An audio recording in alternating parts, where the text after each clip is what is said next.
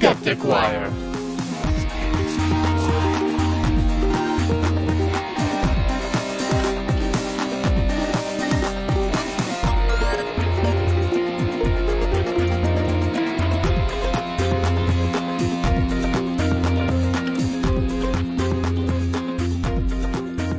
Hello!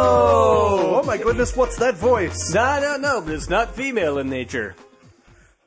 I- Most of the time, no. Nah, most, most of the time not, anyway. It is the 16th of April, 2014, uh, for episode, I have no idea what episode number it is. Two- one- Episode 158. 158 of the Skeptic Wire. Uh, I'm a returning host, Gary Long, and with, and I am with this week, Greg Perrine. I'm very impressed that you remembered most of the intro, That's right. Uh, such and, as it is. and I'm basically replacing Donna, who has uh, decided to opt out because she has been very busy. yes, lots of lots of work stuff. Yes, I know how that goes. If I weren't here, I would actually be home working, but not on my thesis. Uh, not because it's done, but because I have a, another deadline. Another priority. Yes. Yes, a movie that But, I'm but mixing. you are making progress on your thesis. Oh yes, absolutely. So that's let's just call that good. Yes, yes. Good is a fine term. It's a perfectly cromulent word. Yes, yes, indeed. So, uh, what's what's happened? What's been happening? I, I know you've recorded. Yes, we've done several shows without you, unfortunately, but we just passed our anniversary, and we are now in year four of the show, Gary. Good gracious, Yes, I know. we got through the terrible twos. we got uh, and through the thrifty threes. Well, I, I sometimes the threes are just as terrible as the twos. The terrible threes. The theremin threes. Every baby is a shoot a theremin. All right, go learn the soundtrack to um, Journey to the Center of the Earth. Or basically any '50s sci-fi film. That's true. But I, I, I remember that cemented in my head as very prominently theremin-ish. Yes. And then look look up the uh, world's best theremin player, and she's quite good. And despite the fact that she just stands there moving your hands and breathing and making wonderful music, it's really fascinating to watch mm-hmm. because she's very good at it. Unfortunately, I can't. Remember. Anyway, it's under a TED Talk. Go, go, go. we'll wait. You back? Okay. So how's your week? Just fine. Excellent. I will have actually something nice, fun to report next week, but Ah. I'm going to a concert this weekend up in Austin, so that should be fun. Uh, I guess it's a folk. No, No, rock and roll kind of jam bandish. They're called Umphrey's McGee. It's folkish. The name is folkish, but they are rock and roll. Oh, okay. Well, they, they, they plug in their mandolin. Every once in a while, the two guitarists will play acoustic guitars, but it's still their. Need electric triangle. More distortion in the triangle. I need it in the monitor. Can't hear it. That doesn't know. But that's next week. oh, okay. Uh, This coming weekend. No. Yes, Okay. but for next week's show. So Right. I don't know why I'm talking about it now. Yeah, because you're excited. Yes. So go Google Umphrey's McGee and look at their YouTube videos, or because they're neat. Yes, after you do the theremin player. Yes, Okay. there'll be homework for our listeners this week. I got my eyes checked today. oh, Yeah, it was it was pretty cool. Uh, the the how many fingers am I holding up? two. Okay. Well, and the other ones are kind of curled. And you held up two hands, you bastard. Uh, so the the eye place I go to is right next to Costco. So I was actually out shopping for Costco. It's next to your iTunes, And, uh, the i place. it- yes, uh, yes. And then there's the iPhones and I I I I there go all our Latina listeners. Where was I? So Oh, yeah. the eye doctor. So I went to the eye doctor, and I got new glasses last year at about at the beginning of the year, and so they they've been calling me for the last couple of months saying, "Hey, come in, check your eyes." So it turns out I I need a slight uh, change in my prescription. However, they had this really cool new uh, Testing device. yes, uh, which it, it turned out to be a camera. And so you put put your eye up to it, and, and it, it does this green flash that goes across the eye, and you do it with your other eye. And then the, the cool thing is they can take those pictures and they put it in your file. So now everything because they do everything on the computer, so now they have a picture of my eyeballs at the back of my eye, right? So you can compare it for next term. Anyway, the cool the cool thing about this thing is it had the coolest startup noise. And that's why I remember. I mean, besides the fact that I, you know, uh, the flash of, of the. Of It wasn't some kind of scary like wasn't. it- that would have been cool too. But this like was a drill or something like fuck no. It, well, it, it was a it was a very science fiction.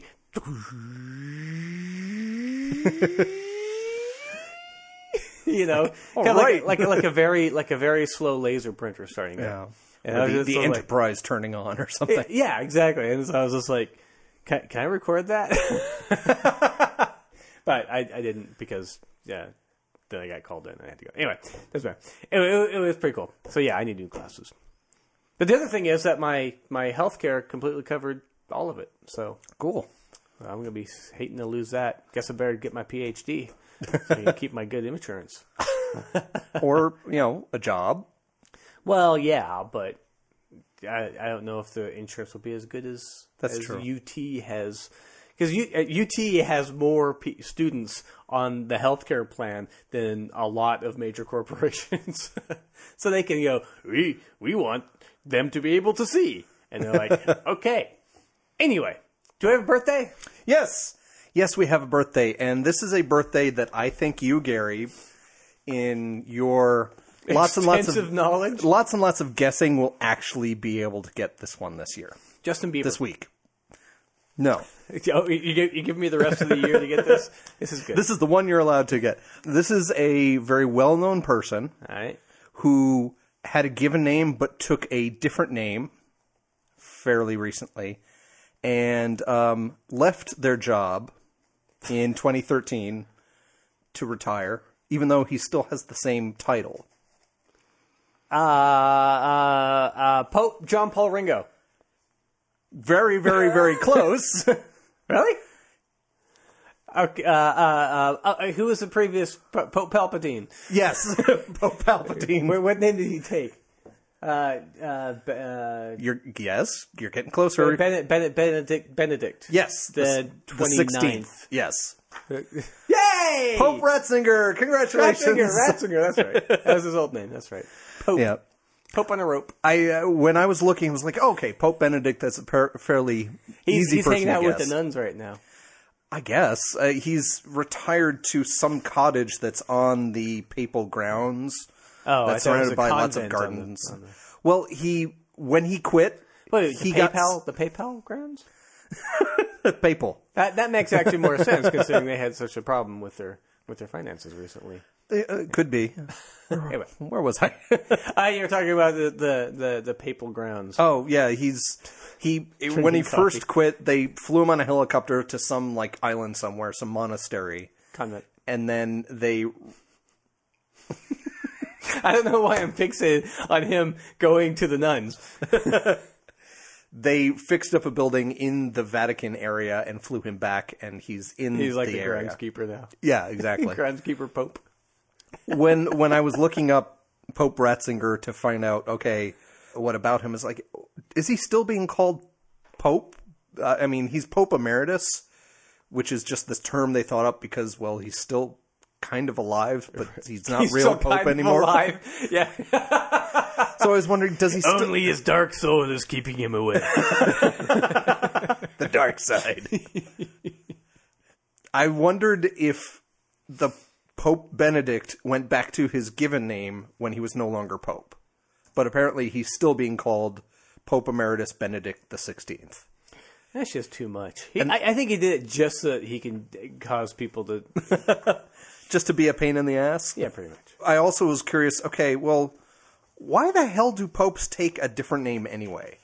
And That's a good question. I don't really know. so the best I could tell with my Google foo was that apparently back in like the 500s there was a pope Mercurius or something like that. I can see why he might want to change his name. Yeah, so that's a name of a pagan god. So he ah. decided he- that would be too much of a conflict of interest, especially in early church where they were battling a lot to look. They, they they wanted to separate themselves from the local religions. Yes. and, and place themselves above or uh, apart from. and keep a consistent thread of we're all Christians and you know So I need we a have always been name. Christians. Yeah, so he took the name of John. I think it was John the Second. Since then, it wasn't like every pope after him did that, but basically, if other popes had names that weren't quite Christiany, they would take uh, the a Christian name, and then it just became tradition. And apparently, I think It's just that's just dumb. yeah, I think John has been used the most. I think they're in the 24, 25s. Plus, you get the two John Espe- Pauls. especially since the the sixties. Yeah. Yeah, like Paul and Ringo and all that. The other two most common names are Benedict and Gregory. So I'm apparently pre-made to be a pope. That's the same way I feel. good, good girl. Good timing. Harpo. Good girl.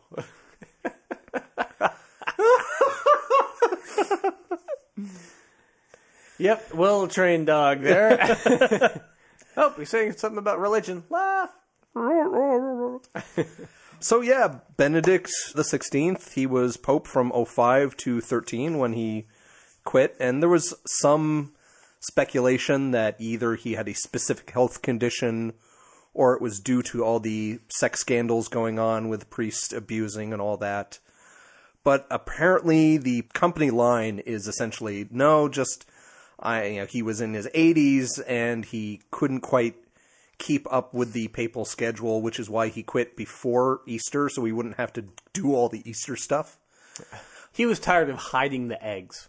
That's that's that, that's what I heard. Is he was tired of hiding the eggs.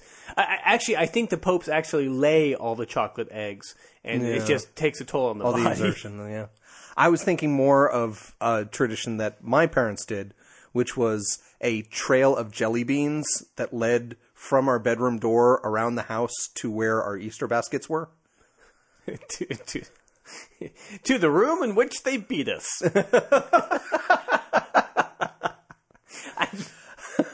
I'm gonna go back to the story for. So when I was a little little kid, there would just be a trail of jelly beans from our door to say somewhere in the living room where our chocolate basket was, or something like that. Um, somewhere along the way, my mom realized that wasn't entirely hygienic, so she started laying down like a roll of uh, paper, toilet paper, or something like that, unused toilet paper. And presumably, you didn't have any pets in the house. No, we didn't. To basically put the jelly beans on this trail of paper so that we didn't have floor jelly beans. That's that's nice. So yeah, that was a the, we we weren't so much of a egg hiding family. It was more of a trail of jelly beans to this the sugary goodness. Made it pretty easy for you. That may explain a few things. Yeah. Oh right, the Pope. Um, the Pope. yeah, the main reason for a skeptical podcast to bring up the Pope is you got this two thousand year old institution that still thinks that they're angels and that there's the Word of God. And still control a lot of money and power in the world, but they're an archaic organization that we really shouldn't bother with in our modern world. Quite quite conservative, Yes, yes, he's especially with their money and their uh, admission of crimes. Yeah, Against apparently before Benedict became Benedict and when he was Ratzinger, he was one of the people in the Vatican who was trying to actually do something about this sex scandal thing and some of it was kind of no no we'll take care of our own but some of it was no really this guy is a pedophile this guy is bad we need to get rid of this guy and trying to lead the charge to defrock priests. So he's kind of a mixed bag on that. But yeah, he was also anti condom, anti gay, and got a lot of verbal problems with like the, the Jews, the Muslims. Uh, he would, and, and there were, there was some, I, I don't know the name of the service, there was some type of mass, AAA. something like that. It began with a T that, um, really? yes, there was a, a type of Not, it wasn't AAA. No. Okay. no, but it began with a T. I remember that much from my reading this afternoon. Mr. T. There was an old type of mass that includes something along the dark lines mass? of may them, in other words, the Jews, reconsider their position on Jesus the Messiah, or something along those lines.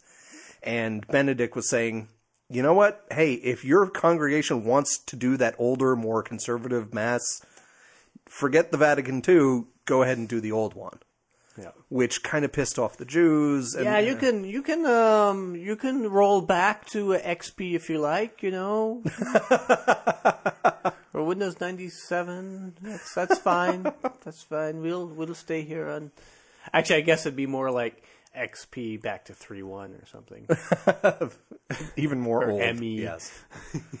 a scholar, a professor in theological canonical studies. Uh, no, I'm describing Ratzinger. Ah. but like we said, still very conservative, and it, it seemed like the kind of thing where you had John Paul, who was the second, who was more of a reformer, and then Benedict, this kind of placeholder pope, and then they brought in Francis, who was a lot more of a liberal, comparatively, pope than Benedict. So Wasn't Francis the donkey that could kick the field goal from the movie? Wasn't wasn't that the? what movie? It's a Disney movie. the movie running in your head? Anyway, go ahead. no, that, I mean, I, I, I think most people nowadays know who Pope Benedict the Sixteenth is. Slash was if you're reading if you're listening to this after he's passed away some or years reading from it, now. perhaps someone has put a uh, closed See, caption thing on it. No, I was hoping to edit that part out. Oh. now you've referred to it, you bastard. No, well, we can stop right now. you can just put it at the end, and it'll go. Why'd they even bother keeping that? yeah, Francis the the the place kicking mule. That's what it was. Okay, sure. And I'm gonna look it up right now. damn it, Francis. I don't disbelieve Oh, you. Francis the talking mule. Well, that's even better. Uh, mule celebrity. Yeah. Okay. Hold on. He was uh, featured in seven movie comedies in the 1950s. So uh, I was wrong. It wasn't wasn't And Disney. three funniest home videos videos, kicking someone in the crotch. Yeah, Francis. Francis goes to the races, goes to West Point, covers the big town, joins the WACs, WACs. Yes. Francis in the Navy and Francis in the haunted house. Now I've seen a couple of these. I think my, my parents forced me to watch some of them. Okay. Uh, if if it was your parents who forced you to watch them, I wasn't going to make the joke I was going to make, which is really scary. You got to pay more attention to your thesis and not watch Francis, the place kicking donkey. Well, anything anything to keep my mind off of actually working. Be good, or I'm taking Netflix away from you. no. Uh, So, I, I think we've talked plenty about the Pope in this episode and past episodes. So Right. Uh, speaking about past episodes and, and stuff, this week is Homeopathic Awareness Week. yes, I think that's all we have to say because it is homeopathy after all. and we did a big thing on homeopathy last week. Ah, so you're On- kind of ahead of the game. Yeah, so we are aware of homeopathy, and I'm sure most of our listeners are, both of them. And if our listeners are properly concussed after listening to that, then they should be all right because that's what how you make homeopathy is you dilute it and then you concuss it seven times with a leather, Leather bound book, I leather think. bell. Is it Most preferably the Bible. Yeah, sure. Or if you're smart, you'll give them the homeopathic remedy and then tallywhack them upside the head And drag the them to a hospital. exactly. so now you're aware of homeopathy, and uh, there's some really good debunks on YouTube. Just do uh, uh, homeopathy debunk stuff and enjoy. Yeah, A lot of them uh, British accents. to celebrate Homeopathy Awareness Week, maybe you should go find a few homeopathy websites and give them all Web of Trust rating Absolutely. of red and bad. Or drink some water and feel better. Not filtered water like I have at my house, which is, you know, reverse osmosis. Which is probably better. I should actually you know what I should do? I should just kick the reservoir of the water because I'll be like concussing it and then I have like all the homeopathic homeopath the, that word homeopathic remedies I possibly need. Only if it works if you're wearing leather shoes. I have leather bound shoes. book. Okay. Yeah. In fact, go. I'm wearing some right now. But but enough about water. We're going to touch on water a little later in the episode. Oh, are we? Oh, okay. Yes, yes, we are. You're so helpful, Gary. you know, we, we do actually plan these. I was I was trying to work us toward a transition, but you're like kicking and screaming the whole way. So, uh, like homeopathy, anorexia is a dilution of I don't know. Wait, I don't really know. What? What? What? what, what how are you doing? So we're just going to talk about some food related stories. Woohoo! Yay, food. Most of the time we know of two kind of broad categories of food disorders. One is eating too much food. That's what I have. and then there's not eating enough or eating but not taking not keeping it in, there's throwing it up and all that kind of fun stuff. Fun in sarcastic quotes. I remember kind of in my high school days, it was more and more of a thing of people saying anorexia is a problem. Make sure you get plenty of nutrition, and you know bulimia is bad because it screws with your esophagus, and you don't really know whether you're hungry or not, so you end up binging, and and that's where the purging comes from. It's not good, but also you know don't eat too much, blah blah blah. But all the anorexia and bulimia talk was always pointed at the girls Yeah. Because as far as I can tell, more often than not, it's the women folk who Well- who had those conditions or more prominently had those Well, conditions. because the advertising when we were growing up, but certainly now, is heavily marketed towards women and for women to look a certain way Right. and to be a certain weight. Not to say that men don't have some sort of like muscle bound kind of Well, toned six pack ab certainly are thing. starting to get, but the but the difference is But that, when you have prominent characters like, say, Homer J. Simpson, who's rotund and still gets the hot girl, right, it, but there's less pressure. okay, cartoons. But the, the other thing is when a guy sees like a totally ripped guy in underwear, the first thing he thinks is, "Oh, gay." So, Well, it's okay. And, and so I mean, because it's, it's easier for a guy to dismiss a certain a body type than it is for a female Because For whatever reason in our culture that allows that to happen, but there's less wiggle room for female self image ideas. sure, It does seem that Thanks, the numbers the numbers show and the advertising and how how women are influenced to really kind of focus on their weight and their bodies has led to a lot of eating disorders in young females and older females as well. It, it you know it stays throughout life, and sometimes that's tied into things like depression and anxiety. That eating disorder is a symptom of that. All that said, it doesn't mean that men are not susceptible to bulimia, anorexia, and all the various eating disorders on the not eating side of things. There's a journal article that was in the BMJ Open, which I think is the what is it, British British Medical Journal. Medical Journal Open. Makes sense because the scientist was from the uh, University of Oxford in England, where they took a group of 40 people and they discussed the various types of eating disorders, whether it's binge eating, bulimia, or an anorexia, with these participants. And 10 of the 40 were men. And in discussing these different disorders, they were able to suss out that these guys also had symptoms of those diseases as well. So it really showed, and this wasn't like a placebo controlled study or anything. Because with eating disorders, unless they're taking medic- medicine, you wouldn't necessarily have a placebo controlled. Right. This was just to diagnose whether or not they were in the category of having one of these eating disorders, not can you affect whether or not they have the de- the order or not. So there wasn't an experiment going on. It was just Information gathering. Yes. So w- through various discussions with these subjects, but also other people, they found out that a lot of these guys are convinced, for whatever reason, society or whatever, that the bulimia and anorexia kind of disorders are things that women have, or that Sure, I would. I would never until it's brought to my attention. I mean, Yeah. anorexia and believe. I would. I just. It doesn't occur to me that that's Yeah. a. It's a male problem as well.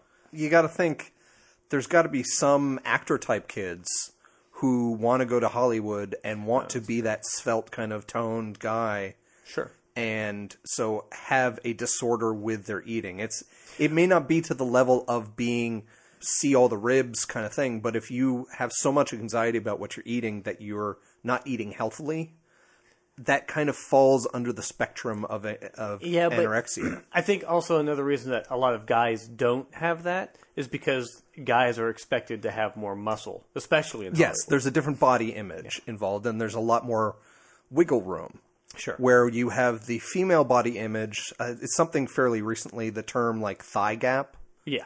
where you you have basically a square shape between the thighs instead of You, your yeah your your uh, your thighs don't meet. Exactly. So is the whole thing. that's not there's not so much of a really rigid standard when it comes to men. There's But women also have the image, generally speaking, although I think this is changing, that they aren't also supposed to be toned and everything. They're supposed to be kind of soft. yeah, that's that's the, at least the more modern idea, and uh, especially the runway model who has no muscle definition. Yeah. Well, they're- just supposed to be thin, Yes. uh, which is Just haven't they they need to have enough muscle tone to walk up and down a runway. That's all they need. right. Whether or not they can lift their arms or not, who knows? In addition to finding that these male participants were harder to convince that they had maybe these conditions, that there were these red flags, and maybe that's why there were participants in the study. They also found that when they followed up with these male subjects, they found that when they sought treatment, their experiences were pretty mixed. They were treated as low priority patients, or maybe the um, the documentation they were giving, like pa- pamphlets or something, featured everything about women and women's views on themselves. That it's okay to look, you don't have to look like Barbie. Well, that doesn't really help a guy. Uh, Right. It's okay to not look like Ken, Thank, thank goodness for that. or even just you have doctors or practitioners who just don't believe them because they also have that prejudice idea of well, guys don't get that. yeah. So it shows that there's a wide range of people who have eating disorders and how tough it is to get past someone's brain on whether or not they may actually be sick. Because we know our brain affects a lot about how we eat and what we think about what we're eating. Sure. So, you, you know, men and women have the same problems. Sure. For example, men and women probably have the same problem that a scientist by the name of Alia Crum found. She works at Columbia's Business School, and she's a clinical psychologist, and she is someone who has been studying the placebo effect for a long, long time since she was a student. I, I assume graduate or undergraduate, something like that. And um, It's a fascinating subject. yeah, you know, we've talked about it on the show about how if you take a placebo, sometimes you really do still have a physiological effect. Sometimes whatever stress hormone you have in your body, you're told this pill will relax you. You actually have less of the stress hormone because you are physically react, and that changes your chemistry, even though there's no chemical interaction going on from the pill you are given.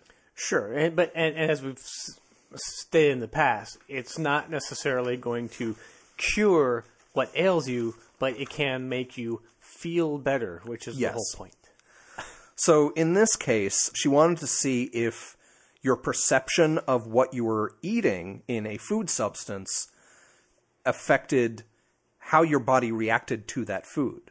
Science has believed for a long time that when you are given a very rich, nutritious, sugary meal, whatever, your body thinks it's full, and that chemical reaction to what's inside your stomach makes you feel less hungry. So you feel, yes, I've eaten. Maybe I'm too full or whatever like that. But if you have rice cakes and a salad, that chemical reaction says, well, I haven't eaten enough. I haven't gotten protein or, you know, a good thick steak or something. so what the scientist did is to basically made a big old vat of milkshake, all the same, and poured the same milkshake into two different containers. One of them said that it was the Sensi shake, it's low calorie. zero fat, no added sugar, and was only 140 calories. Very kind of whole foodsy kind of thing. The other one was called Indulgence, and it it said it was a rich treat for you, and it had sugar and fat. It was 620 calories. In truth, the calorie count was pretty much right in between at 300 calories per this serving. But it was just the label on the outside. So what they did is they gave different subjects the foods.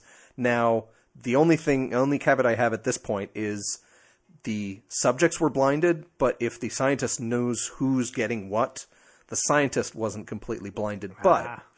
what they were not, they were not surveying people on whether or not they felt full. They were measuring the level of hormone called ghrelin, G H R E L I N, which is essentially when you feel hungry, the ghrelin goes up, and your brain says, I need some food. You get the food, your ghrelin goes down, and then your metabolism revs up to deal with the food you just got. Right. So when the ghrelin is high, you have low metabolism because you don't have enough food, so it's trying to, the body is slowing itself down. Sure. Ghrelin goes down, metabolism starts back up again, your body deals with that, and then when you start being hungry again, the ghrelin goes back up. So it's a, a limiter. What they found was that the people who had the rich indulgent shakes, their ghrelin levels dropped three times more than the people who had the light diet shakes, even though the chemicals that they had in their stomach were exactly the same. So their perception of what they were eating basically shifted how their body was responding to it. So I guess it kind of has a lot of relation to if you're having like a low calorie version of a snack, like low calorie Oreos or something. If your body still thinks that they're the rich and heavy version, you're going to say, "Oh, I had this nice big snack," and your levels are going to go down, and maybe your metabolism might rise again. So it's it's one of those things where you really have to when you're dieting, you have to be careful not to diet yourself and think, I'm not eating enough, because that'll mean your body will still be hungry and your metabolism will be higher. Sure. Uh, Your metabolism will still be at that low state, and it won't be processing the food you do have, so you won't be having that higher metabolism trying to burn through your food, which is what you're trying to have when you're on a, a diet system. You're trying to exercise to get your metabolism going. So that's why maybe a lot of diet foods backfire on people. Could, yeah. Why people think, oh, I am having a diet soda, that's better for me. They end up having a full two liter bottle, which ends up being worse for them than if they had just had one can of cola. Yeah, and, and there was a, there was another study that did a similar thing.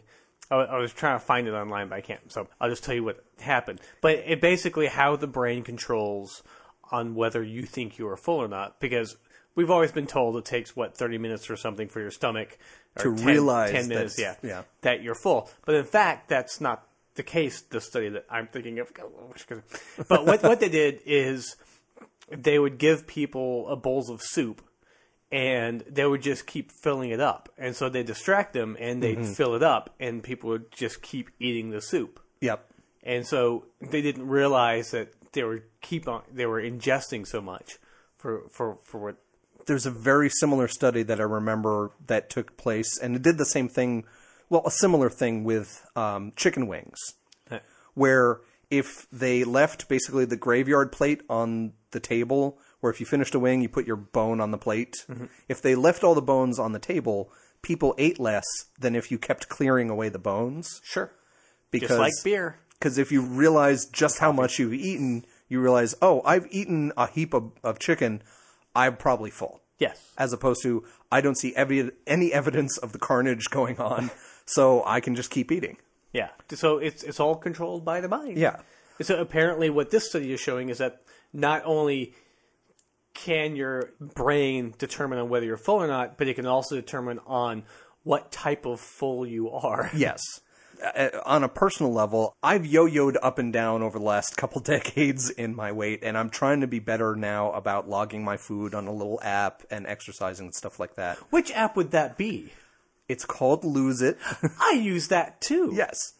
And when I have actually kept track of the food I'm eating, I've been successful in losing weight up to a point where you hit that plateau, that annoying plateau that you always get after you start something, that you just stay on the same weight for three months. but before that, what I've really found is that the best way to use an app like that is not to say, "Oh no, I've I've eaten to my limit. I can't eat anymore. I'm just going to have to starve myself until 12 midnight when the app rolls over to the next day." More of just keep an idea of what I'm eating so that, you know, okay, have a little snack, have some pretzels, go to game night and just fill up my plate with cookies. Who cares? Have a splurge night Right. so that you're balancing things out so that you realize, yeah, I've eaten about enough. I probably shouldn't- shouldn't eat too much, but if I'm going to eat anything for the rest of the day, not be as indulgent as I was this morning. So I had a Pop Tart in the morning, so that means tonight I should have a filling salad. Right. But but you're also not eating half a pizza. So except it- on like a splurge day. Exactly. So it's it's balancing it out so you're not starving yourself, and that's what a lot of fad diets do, where you starve yourself by only having grapefruit, or a right. liquid diet where you don't take Do any. it for ten days. yeah, those those kind of things where you just have to say, all right, I'm going to eat until I'm full enough, and remind myself with this app to stop at a handful of chips. That you know, enough is enough. That's that's my problem. But you know, I am not clinically diagnosed with any sort of eating disorder, but I know I eat too much snacky stuff. So if I can control myself this way, this will I can help control of you know what I'm probably full and that'll help kind of with this with the proof of the study feedback on myself of yeah I've had enough I don't need any more tonight tomorrow I can go you know have sushi with friends and not worry about it I've I've actually got a custom food item on the menu on on my app that just says big restaurant meal and I it's Which like is like double the calories of everything else. yeah, I, I just put it. Uh, I put one serving as fifteen hundred calories. That's probably low balling it, but Yeah. as Well, considering if if you have like a Chili's Caesar salad, Mm-hmm. like the Caesar salad dressing on a large thing is something like sixteen hundred calories or something. by like itself. Yeah, it's, it's insane. it's a matter of being more aware of what you're taking in and thinking, okay, I can have this fun little thing. I can have a little snack. Speaking of, Harpo wants a snack, doesn't she? yeah, But leave it at that. right. and, and, and balance my life out without obsessing over food, which is another eating it is- disorder that some people have. Yeah, and it's it's really no way to live because every once in a while I'll get into that thing where I'm just like ah, poking myself, and certainly since because of my surgery, I haven't been able to run and and really Mm-hmm. exercise, and so I'm just feeling you know lethargic and well yeah. flabby, Yeah. basically, you know, and because I lost a lot of weight because I was just basically a liquid diet for about uh, a week and a half. And then I've gradually come back, and now all of this weight has come back. But because I'm not working out or anything, you know, I- I'm I'm toneless. But the interesting thing is there are things you can do to kind of satiate being hungry. For example, a lot of times if you're dehydrated, mm-hmm. and you may not realize it because a lot of people think, oh, dehydration is you know you got no uh, water in your mouth. I don't know why. By, suddenly by the time you realize it in your mouth, your mouth feels dry. It's too late. You're Right. already dehydrated. Right. One sign of becoming de- on your way is feeling hungry. And so you can actually alleviate sometimes, like, especially between meals, Mm-hmm. instead of having a snack, you know, try drinking water first and see if that helps. Yeah. And then, There was something a couple years ago even about smelling something, like smelling Yeah. peanut butter makes you feel like, okay, yeah, I've had something. Yeah, it, certainly it works with coffee in the morning. Mm. I find sometimes after I grind it, I'm like, I really don't need the coffee now. You've awake. had that Pavlovian response to the smell of the coffee beans. absolutely. Like, I am awake now. It- but another thing is, if you're going to eat, do something that's sort of high in fiber. Okay. That kind of helps. Because that, that fills you up literally. Yeah. talking about basically being careful about when you're hungry or not and, and, and all that. This wasn't on our list of things we were going to talk about. There was something about NPR about a study that was done where they they had couples do an inventory of they they would take their blood glucose levels a few times a day and then at the at the same time they were given a voodoo doll to stick pins in. Basically, they were told stick as many pins in the doll as you feel angry at your partner. and what they found was that the subjects who had low glucose levels stuck more pins in the dolls of their partner. Well, sure, that makes sense. I get very angry when Yeah. I low blood sugar. So the idea of not only should you not starve yourself to try to lose weight, you should not starve yourself and be hungry when you feel like you might be having an argument with your partner. Don't go to be- bed angry, but in, before that, eat something so you don't go to bed even more angry.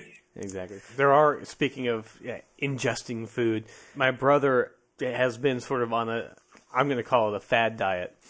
Uh, and it's basically, it's not how much you eat, it's what you eat.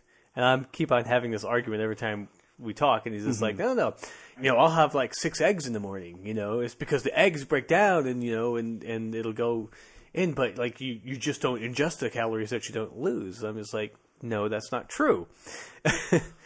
I didn't even follow that. But he's basically saying it's the food that you eat and not how much of that food that you Oh, okay, eat. like so you can eat as many eggs as you want because exactly because it's one of those foods that I uh, honestly I haven't got a straight definition because he hasn't shown me the book yet.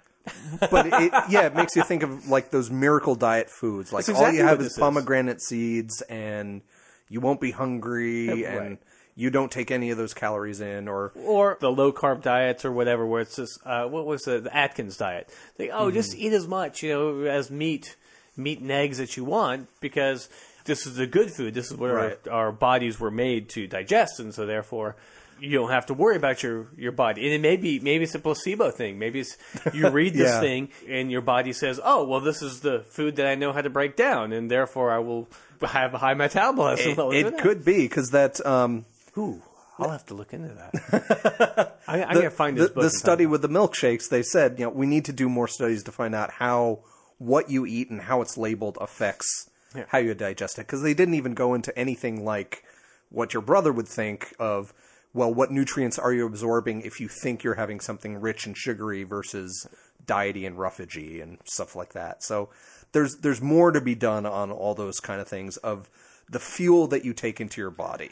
There is also another small study which shockingly says it's also about the textures of the food. That's eat true. That will minimize or maximize what you eat. Because if you're eating something that, where the texture isn't quite nice, you won't eat as much of it. Right. So find find something that you think. Uh, oysters. No, people like oysters.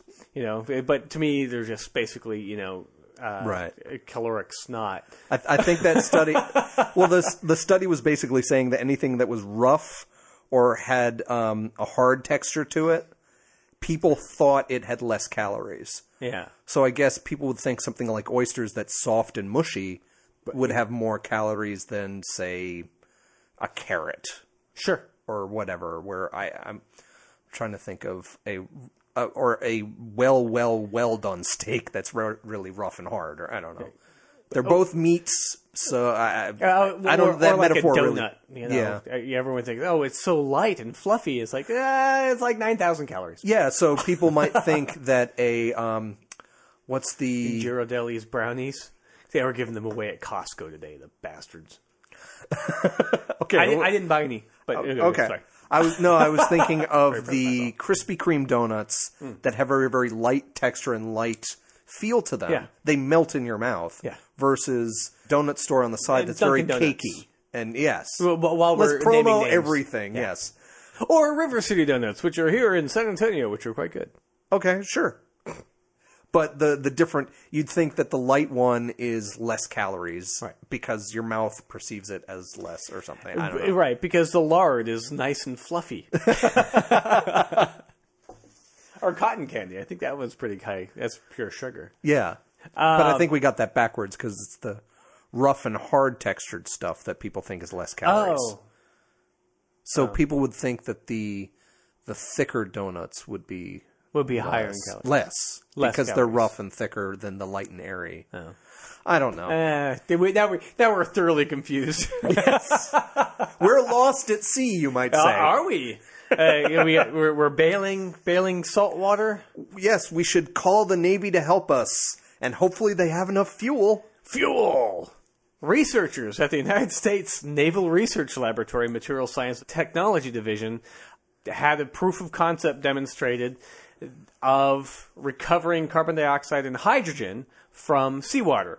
And then uh, they converted that to fuel for a model plane. And then they ran the plane around. Right. And this technology isn't. It- Sorry, the idea isn't new. Right. They're doing this, but this technique is new and apparently is very efficient because there it was like 92% efficiency of removing the carbon dioxide or separating the carbon dioxide and hydrogen. Right. So you you've got water, which is just H2O, but often water, especially seawater, has carbon dioxide dissolved in it. And fish pee. Okay, sure, but so you've got the carbon dioxide that they can take out, to take out from the water, and then separate the 2H from the O, so releasing oxygen, and you have hydrogen and the carbon dioxide that you can use with a uh, catalytic converter Catalytic of some converter. verter. Well, it was a some catalytic. sort, it was a, it's a catalyst, so a catalytic converter, which is Exactly. exactly what we have in our cars these days. Exactly. Only different. which takes those gases and converts them down into a liquid fuel, which is the hydrocarbons kind of configuration, which is what gasoline fuel and is. diesel fuel and jet fuel all really is. So they Right. like chemistry has known this was possible, but they've actually made it It's- work at a f- relatively small scale to fuel. a, a small Something. scale and efficient scale. Yes. which is that's the new thing. We'd we'd be doing this if up until now it was cost effective to do. Right. But of course, it takes fuel to make the fuel. Yes, more specifically energy because you need Right. You need some kind of electronic process probably to run to make this machine split everything apart. Yeah, I think some of the the, the stuff I wrote is a, is a is a an electrolysis process. Okay, that makes which- sense. Which takes energy to to do this because you have to send energy through. So you have to create it, and then there's a loss. So it, it's kind of the thing where mostly you would think, okay, we're making fuel. You would use like the off hours, say the overnight hours for a nuclear plant or the Hoover Dam or something when it's at a low capacity point. Run the generator to basically suck in some water and convert that into fuel that can make us less dependent on fossil fuel countries. That's one thing you could do You could that's kind of the the grand scale of things where all the articles about this have been a very narrow idea of well because the navy de- devised it it's going to work on navy ships Right. And well, well, that was the idea. Was that it would be a portable thing that they could do, say, on aircraft carrier. which conveniently has a nuclear reactor on it Right. And, and that that's the whole thing. Is you have this. I won't say perpetual energy source, but like Hoover Dam, for example, it's it's renewable. Yes. Uh, a nuclear reactor is I won't say it's renewable, but it's a long last. It's a long Yes. lifetime, and it has heat and other things, and certainly it's not 100% used on the on the ships as being Right. because basically what they all of those are really steam powered, and I, I if I remember correctly, the all the the nuclear subs and the the nu- like the Nimitz and whatever they're nuclear powered, but it's actually steam. Right. It's The- actually a steam engine. The nuclear reaction heats the steam, and that creates electricity with that turbine Right, exactly. So there's probably a lot of leftover thing. And so what they're saying is okay, you can bring in seawater and use this fuel that you can make to refuel planes, which makes it a lot safer than having a fuel ship come up next to you and transfer the fuel that way. right And so this is a, this is a, a boon. Yeah, it's it's really good science that might not only help our military not have to have as much jet fuel on every plane, every boat, which is kind of explody. Just a little bit, yes. Yeah, I mean, if they can just keep in reserve what they need for the next week or so instead of six months worth of fuel, maybe that's a little safer. Maybe you know, and, and all or, that kind or of stuff. maybe even on demand. but also they may have to be refueled less from tender ships, Right. so they can just be out and about. But it seems like a lot of the articles touting this idea have gone way beyond that idea of either let's make some additional fuel, even in just emergency purposes, or let's have a land based system that makes more gasoline off of a renewable energy source for the general public some of these articles were going hog wild of you can have ships at sea that are running this and never have to come home and they can fuel their own diesel engines. They're forgetting the idea that you, what we've been talking about, you need power to make this happen. Yeah. Because And- otherwise you'd be burning oil to make the electricity to make the fuel, which you had in the first place with the oil. Yeah, exactly. Some of these articles just aren't thinking that through. And, and part of the the thing is, oh, they'll they'll go out forever. It's like, well, no, they still have to eat. yeah, there's all the point, yeah. food, there's maintenance on stuff and, that and breaks you, yeah, down. you still need oil to lubricate stuff. That's that's true. A little less, but yes. So yeah, you can't you can't create the fuel to power your fuel creation. But it's really neat science. Yeah. If we can make it happen, especially in some kind of industrial scale. sure. Uh, or or what we could do, and I don't have a problem with this, is instead of having these huge F-16s, just have the little bitty The RC little car. model plane that they tested this with. yeah, they can't really go in uh, you know high weather. but- you do realize that's our drone program? yeah, Okay. but it'd still be cool to see guys on, on the With the little two stick yeah. thing. Yeah, with little uh, heads up displays. How I can hear them.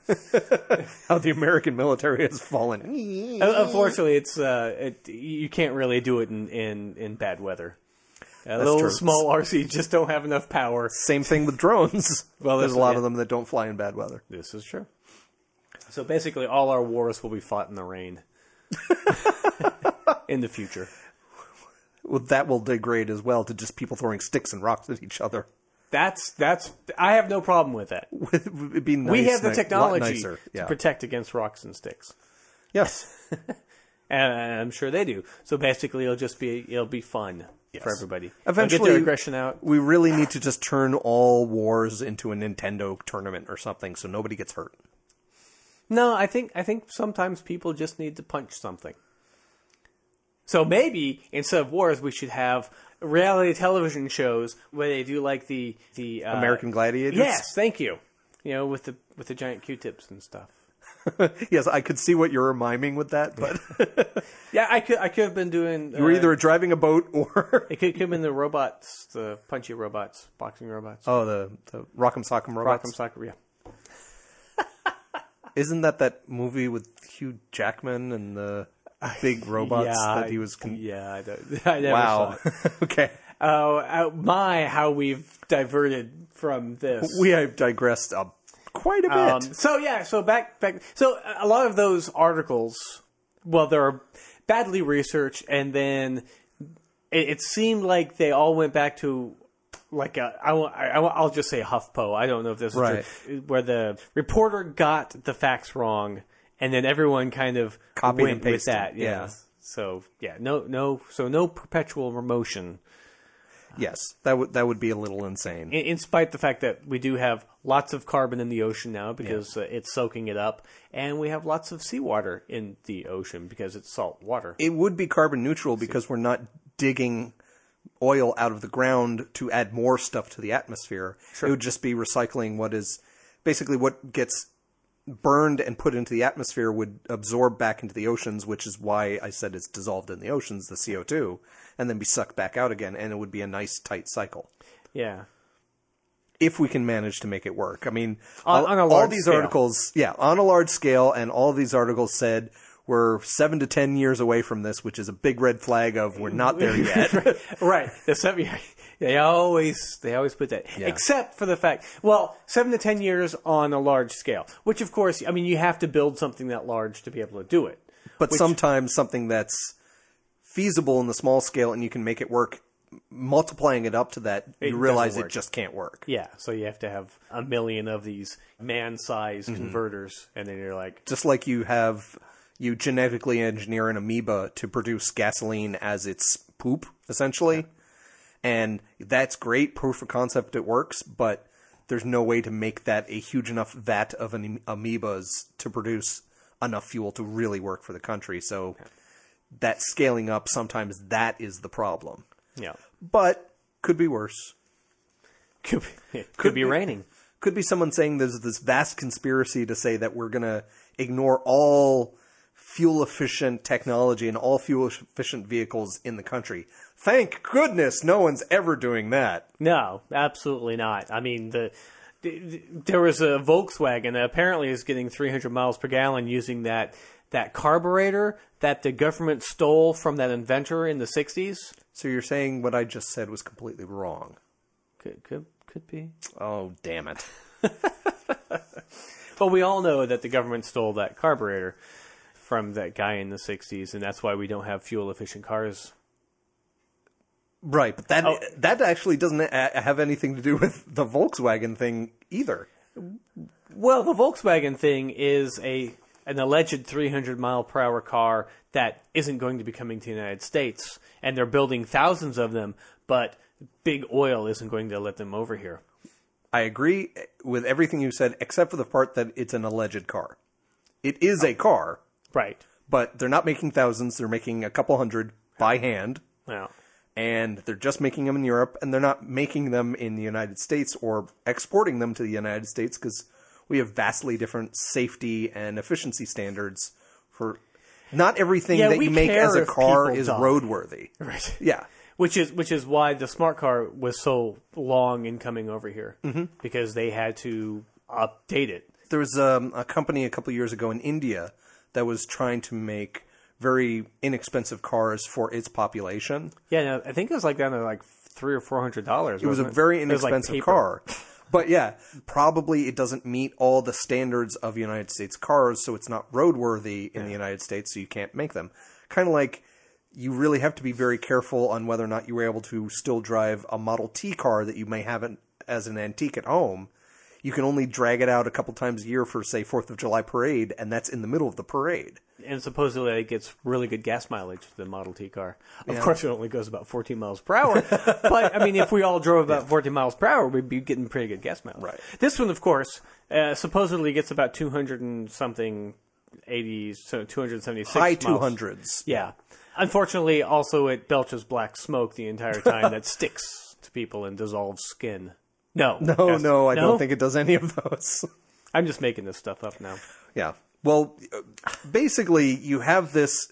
It's a concept car. Sure. You have tens and tens of concept cars that even the GM and Ford make in the United States as a proof of concept to say this is something neat we could do and maybe start incorporating things later on. It's a most recent version of this concept car that Volkswagen has been making for years. There are plenty of concept cars that are made in the United States that never see the light of day. Yeah, which really pisses me off. There's some really cool concept cars. Well, a- again, it goes back to the idea of concept of scale because one of the things about this Volkswagen XL1 is that quote unquote it's made with exotic materials like um, uh, I can't remember, but lo- lots of aluminum and carbon nanofiber tubes thing. So a lot of it is very custom and high end. Basically, a lot of this all goes back to the, apparently this one guy, Jim Stone, who's this freelance journalist And a conspiracy theory. um, and a conspiracy theorist who's apparently, ha- uh, according to the Snopes article, also has this big conspiracy about the Malaysian 370 flight. That somebody smuggled a smell phone in their ass and tweeted a picture, a selfie, or something after the plane crashed, or, or something like that. A smell phone. in their ass. nice. I didn't. I didn't. I don't think I said it that way, but uh, we'll go back to the videotape later on. But basically, he wrote this very long screed about how, like you said, it's the big oil company that's saying That that's where I got most Yeah. of my conspiracy theories. that are are, This are, are, trying to to make this not happen. Now, from what I understand, it was the was it the GM had an EV one or something like that, or Yeah. or something like that, it where was there one was of the first uh, uh, electrical vehicles, right. and it got it got killed. Right, by on, on purpose. So yes, there are conspiracies sometimes by big oil and big car Yeah. to to stop these things, but you think on the flip side, something like Tesla, which is completely efficient, completely electronic, very high performance and all that, it is still selling in the United States. The problem for something like Tesla is not really coming from the big automakers or big oil, it's coming from big car dealership Yeah.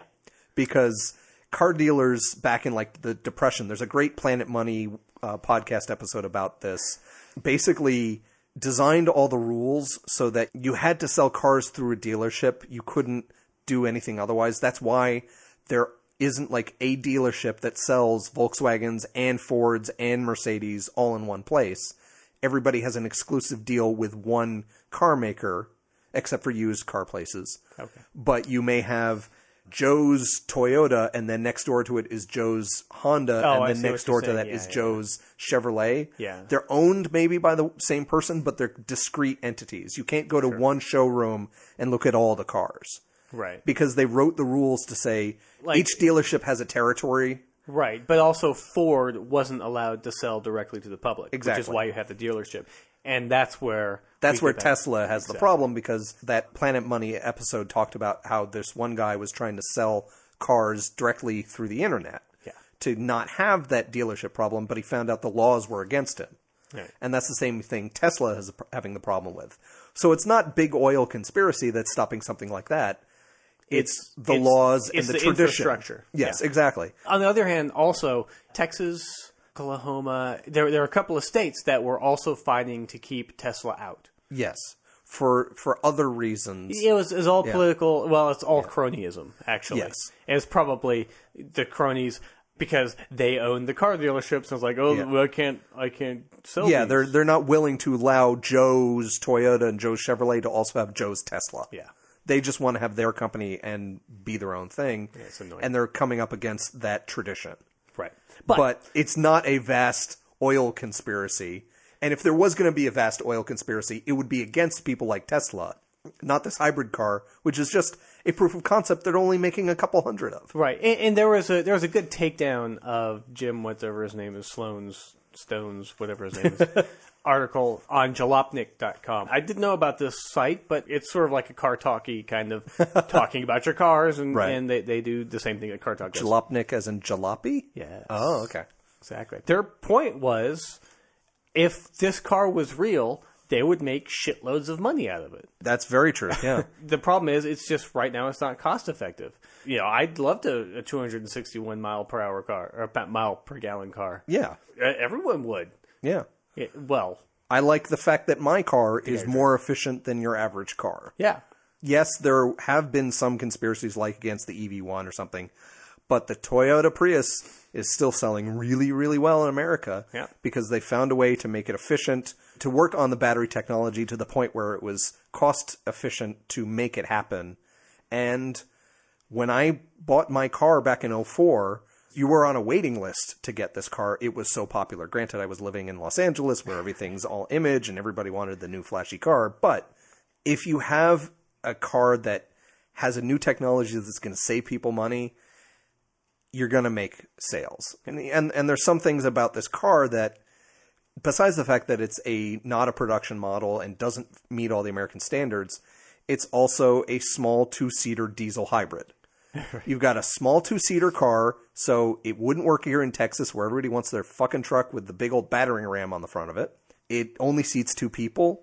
It's not even a sedan where you could have a family with it. It would be a you know midlife crisis small penis kind of car Eh, for not necessarily. It's also a good starter car for Yeah. people. Well, not sixty thousand dollars. well, even even that sixty thousand dollar figure is actually, I think, lowballing it Sure, because Well, other people have quoted it being more like one hundred and twenty. Yeah. So maybe someone isn't converting their euros correctly. Oh yeah, The- Jalopnik said it'd be about one hundred and fifty thousand dollars. So it it would be a premium car anyway. Sure. Yes, they would sell it, but mostly it would be to like high the end people. I yeah. mean, the Tesla's this, Tesla is, is is effectively this car only electric. Yes. uh, it's it's a two seater. I mean, it's a sports car. yeah, So it's it's for the right now. It's for the rich. It's just like when the f- first iPhone came out. You couldn't Yeah. afford it. I, it came down because people bought it. Tesla's going to do the same thing eventually. It'll be, but like before Tesla can get to the masses, we have to have a big jump in in battery technology. yes, because and and energy infrastructure. Yeah. like I think with plug-in hybrids, you still have to get a custom thing installed in your garage to use. I guess the I know the dryer and the oven work on a different amperage or voltage or whatever than the rest of the house. Well, the the dryer's on three phase. whatever that is, like you have to attach it to a different level of power. you can't sure. just You- a you lot can't of these just things plug you it- can't plug it yeah, into you, an outlet. You can't plug it directly into uh, what is it, a 15 amp outlet. outlet. Yeah. Whatever difference that is, you have to. But you would also have to have that infrastructure throughout the country. yeah. That's why things like going back to the article on the converting fuel for the Navy thing, we've known how to make hydrogen fuel for a long time.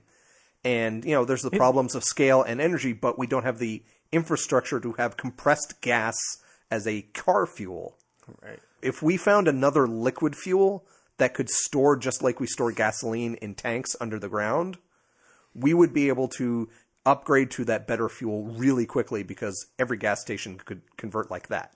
Kind of like every gas station has regular gasoline and diesel gasoline. That's another reason why people in the, Amer- in the United States probably wouldn't like this Volkswagen because it's a diesel hybrid.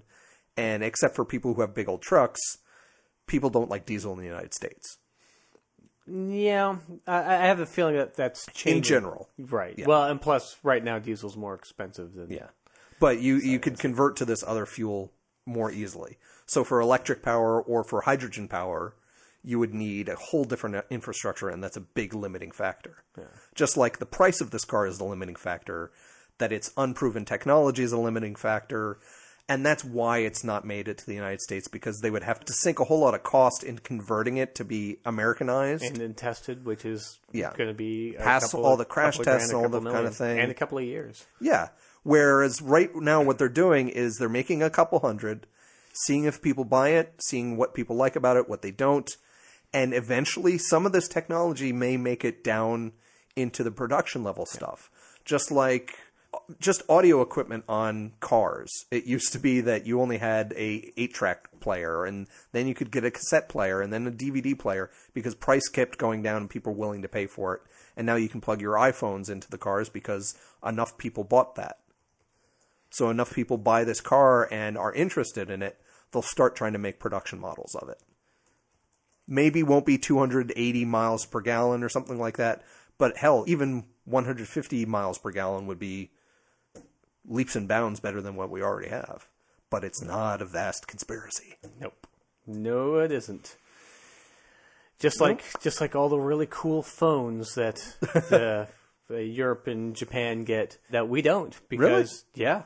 Well, I mean they they had the communications companies do a lot of testing on stuff over there. Oh, so okay. like texting was first available mm-hmm. in Japan. That's when I first started doing texting was when I was in Kuwait, and when I came back, you know, suddenly they were charging ten cents a text or whatever. Right.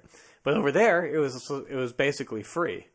Yeah, I know there were some places like, It's especially ridiculous. throughout Africa, but maybe also in the Middle East, there wasn't the wired infrastructure for Right. phones.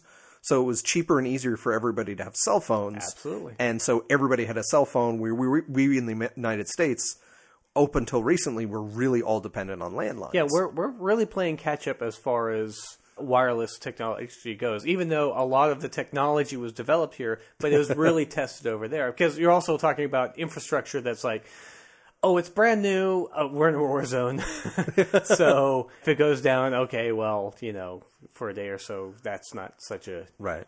no no worries, I guess. Or you could institute this in a small country like Luxembourg or East Bumblefuck Nowhere, which is like a small state-sized thing, where the United States is such a big territory. If you didn't introduce it everywhere, people would hate you. Like if you only introduced a new smartphone technology just in New Jersey. Yeah. Besides the fact that people hate New Jersey already, people would be pissed. Yeah. It's like all those commercials that they have nowadays of, well, look at our map and how much this looks like the United States compared to this that just looks like a Rorschach test. That it's a big selling point if you can have it throughout the United States as opposed to, hey, let's just test this in South Africa because it's one country and we can test it there. Yeah. Something like that. But no conspiracies. Just, it's, it all comes down to money. Whether it's the car or the fuel or all this stuff. Indeed. So, Gary, Yes. did we learn anything this week? All right. Well, yeah, we we may have learned something. Oh, good. Let's let's see. We learned that Pope Benedict Palpatine is being kept alive in a small shed on the grounds of the Vatican, kept alive by his dark, oozing soul, and Jesus and God. But you know it's voodoo. oozing? Eh. You. That's what souls do. Well, okay. Oh wait, that was proved in Ghostbusters because all the souls leave behind is slime. Ecto- ectoplasmic. Yeah. Exactly. Okay, makes Uh, perfect this- sense. Yeah, exactly. This week was Homeopathic Awareness Week. That's enough of that. If Anorexia. only we could get rid of homeopathy that easily. exactly. Anorexia and bulimia aren't just for women, and your body and brain are probably lying to you about how much you've eaten. and sometimes someone else's milkshake is better than yours and brings all the boys to the yard. Brings all the boys to the yard. And that Ah, I missed that one. that's okay. Ah. I only know that much about that song. all I know is the chorus, so that's my entire reference. I, think I can't even remember who sung it. Well, that's kind of coincidental what you said. So it takes fuel to make fuel, and we can't always get what we want. But if we try sometimes, we just might find we get a conspiracy. and I thought about singing that, but I decided not to. It's perfectly fine. That's right. So that's that's what we did this week, Yeah. and hopefully someday we'll have the entire three, All three of of us. us. Yeah. Well, we'll have to. Uh, I don't know. Uh, go into a laboratory and create a fourth, a fourth host. Anybody want to host? It's not outside the realm of possibility that we could have a fourth person on the show as a regular co-host, but it's just finding that magical alchemy of someone's personality who gels well with the three of us who will Ectoplasmically gels. Yes, exactly. Who will dictate, don't touch that one, what the show really should be and keep its tone even if we add a fourth voice. You're getting all verklempt. No, I'm just thirsty because I ran out of cran apple juice half an hour ago. Aha! All right. Well, thank you so much for joining us, listeners, dear listeners, as Greg might correct me having said not. Thank you, Gary, for joining me. Right. Thanks Yeah, for coming could- back. Yep. And I, I should probably be here next week. And we'll see what Donna's schedule holds. She has a lot of work stuff going on, so Yep, it's I'm- it's I'm week to actually week. joining her for some of that work as well as the other work. Already, anyway, yes. but we will be back at you next week, Woohoo! whoever we are. Whoever we are, exactly. It may just be me and Harpo. Yeah, in fact, what we're going to do is we're just going to release this week's episode backwards. And so that way you can listen to it and get all the de- demonic messages Just that we've release it a second time and see if anybody notices. it just changed the just beginning. call it 159. All right, so thanks for joining us. We will talk at you next week. Bye-bye. Bye. The Skeptic Wire podcast theme music is by Oscar Lawn with guest mandolin by Greg Perrine. If you've enjoyed listening to The Skeptic Wire, leave a review on iTunes or leave us a voice message via the Pod Posted app for iPhone. Friend us on Facebook or follow us on Twitter at The Skeptic Wire. Follow our blog at skepticwire.blogspot.com or send us an email, skepticwire at gmail.com. You've been listening to The Skeptic Wire.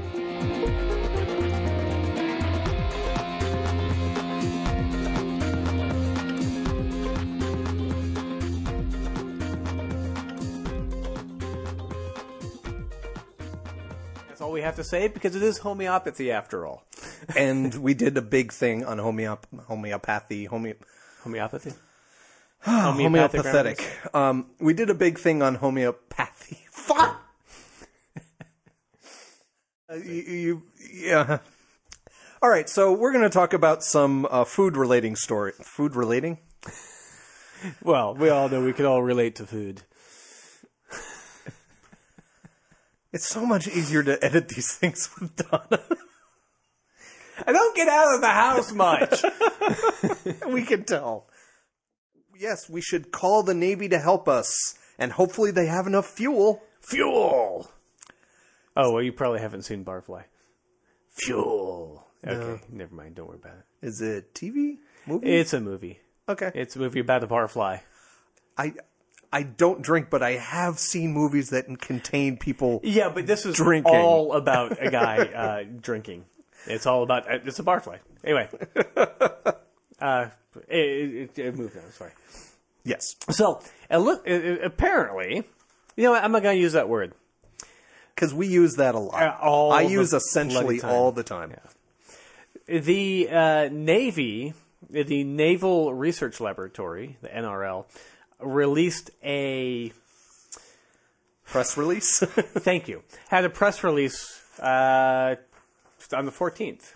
No, sorry, Seventh. on the 7th about using. sorry, I have a hard time. Stop. Yeah, Put your thoughts together and then say them. yeah. Well, I thought I had them. so, carbon hydrogen. Sorry. Okay. So yes. About uh, dogging myself. And he's like, "Well, you should really tell me the good news first. I'm like, yeah, "I know, but I like to start out with the bad and then build up to the good news because then because you remember The you last know, things. Yeah, you remember the last things and forget about the. Future. You got to do uh, what is a, a, a sandwich. A, a good thing, then the bad thing, then a yeah, good to, thing. do a little, little happy curve. Uh, Alright. No, that's something else entirely. That yeah. It's a little EQ, little smiley EQ face. I was making kind of a prostitution joke, but that I, I didn't really know how to craft it. Ah. So Well, prostitution is a craft. that's true. It's a skill. Not usually relied upon for their joking making capabilities. Well, it depends though. on because I think uh, a lot of them. You know, I think I think prostitute. Now I've, I've never been to prostitute, but you, you, you hear interviews with them, and they they and a lot of them say, oh well, you know, so a lot of times it's not. It's mainly lonely guys, mm-hmm. so there's not a lot of necessary. There's not really a lot of sex. It's the companionship. It's is, the companionship yeah. more than the sex, and so you do have to be a good companion. I think the better companion, Yeah. the higher class. I don't know. I don't really know what the fuck do I? I don't know. What do I know about it? I don't know nothing about it. I know. I know nothing. Well, the definitely the the the stripper all, has to really exude a lot of connection and personality to. You'd think they would. I would went to. I, I, I was dragged to a, a strip bar and Again, I've never been to a strip bar, so I, I I would imagine that's what it should be. Yeah. Like the the ones that are more friendly and personable get more tips. Oh sure, absolutely. That's what I'm ta- Yeah. talking about. Although I went, I went to to to one in Canada, and it was like it was like Valium night. Oh, you like this, eh? Well, no, it wasn't even. Th- you Want, want me to shake of- this a boot? No, it, it was. It, it, what was interesting is it was it was kind of bright in there. Usually, strip clubs are kind of dark, Right. and um, they were playing great music. Like they were playing Rush or Yeah, yeah. It, Van Halen or it was like a really cool mix of music, and so and then the bar, and then they on on the bar rather than having like in American strip clubs, they usually have like a stage. Right. They have other stages and maybe platforms and stuff. But this had like it was like a bar, and then the girls kind of were on the bar dancing in front of you. Coyote Coyote Ugly esque. Yeah, yeah, I guess you know. And so they're like they're there were the poles, but they were just just. But it, it was Valium night. They were just kind of moving, Wiggling along very slow. Not not even along. They were just kind of moving. Uh, It, it was kind of like models. or, or like an emo da- dancing at the Cure concert. Sure. Yeah, but it, but it's more like models with no rhythm.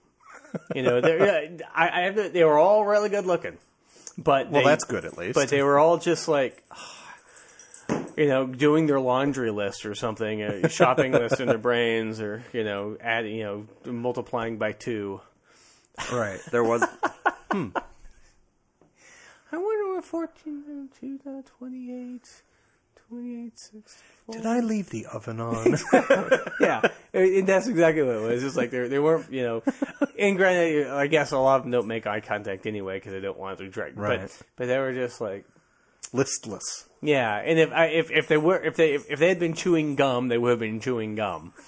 You know, like chewing just chewing their cud.